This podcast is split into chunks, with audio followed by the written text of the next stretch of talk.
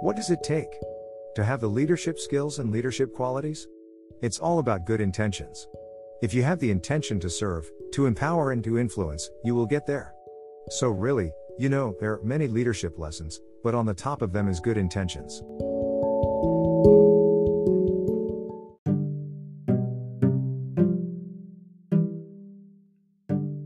There was a combination of right timing, right opportunities, and prayers.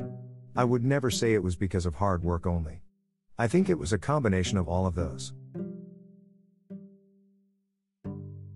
Many can agree with me about it being multiple factors and not just one thing that gets you where you are. I think what would be useful for everybody to also learn and know that it takes compassion, at least for me. You have to have the well and the desire to change and to serve others. So is the compassion normally to serve people, but also the desire to make a change in life. And another thing I would add is humility. If we're able to understand it to a deeper level where that our only role in life is to help others, I think we will go far. Being leaders.